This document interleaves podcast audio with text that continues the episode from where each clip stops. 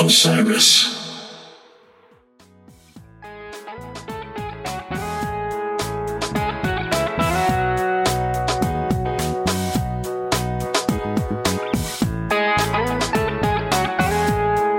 Good morning, everybody. This is the drop for February 2nd. A few things I want to tell you about. First, the new weird virtuosos making jazz for the post internet age.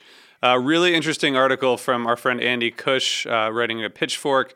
There's a profile of artists like Domi and JD Beck and Mono Neon and others. Um, Domi and JD Beck also happen to be nominated for a Grammy for Best New Artist this year.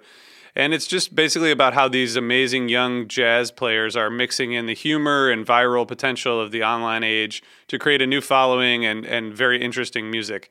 They use, you know, sort of absurdist humor, costumes, self deprecating descriptions of themselves on their websites and social media to kind of describe what they do and, and to kind of contrast uh, to the, the extreme talent that they have.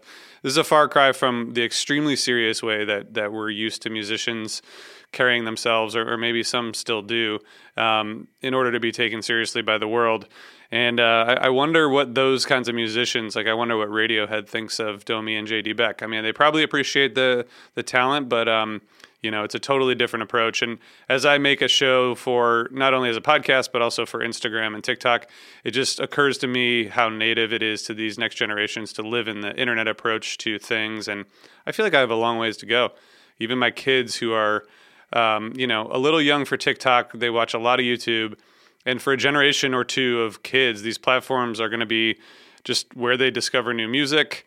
Um, it's going to be how they interact with the world in, in some ways. And, you know, MTV was, uh, that's what it was for us, or for me at least. And I'm reminded of that. I'm reading Questlove's book, uh, Music is History, and it's full of references to pop culture and new music in the 80s, MTV.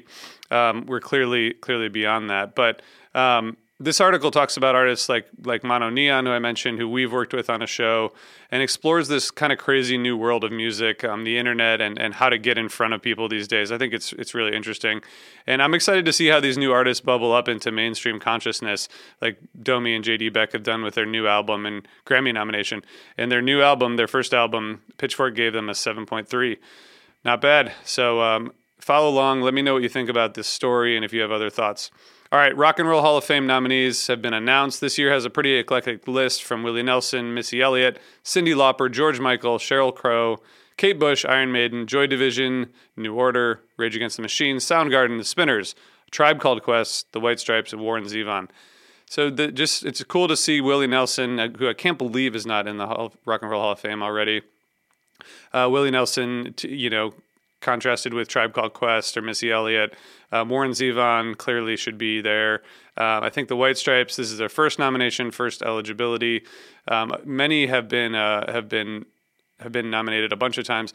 I think Kate Bush, this is her fourth time being nominated, and seems obvious to point out that she had a recent resurgence in popularity because her song Running Up That Hill was featured on Stranger Things.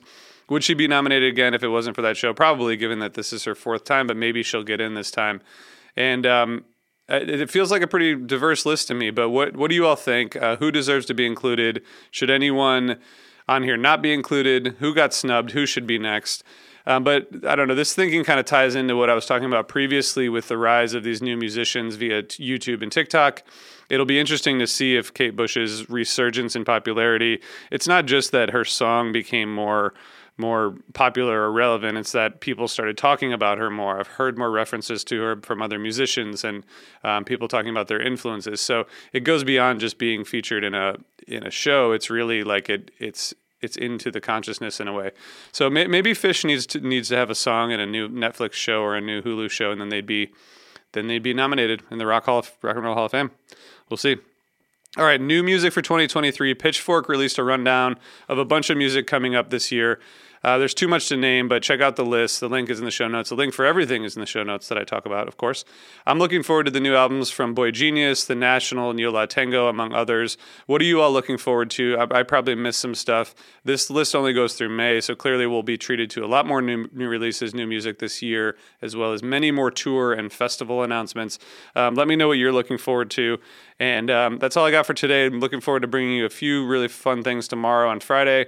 Please share this drop, this drop podcast review, Let us know what you think. Uh, we'll see you tomorrow. Thank you.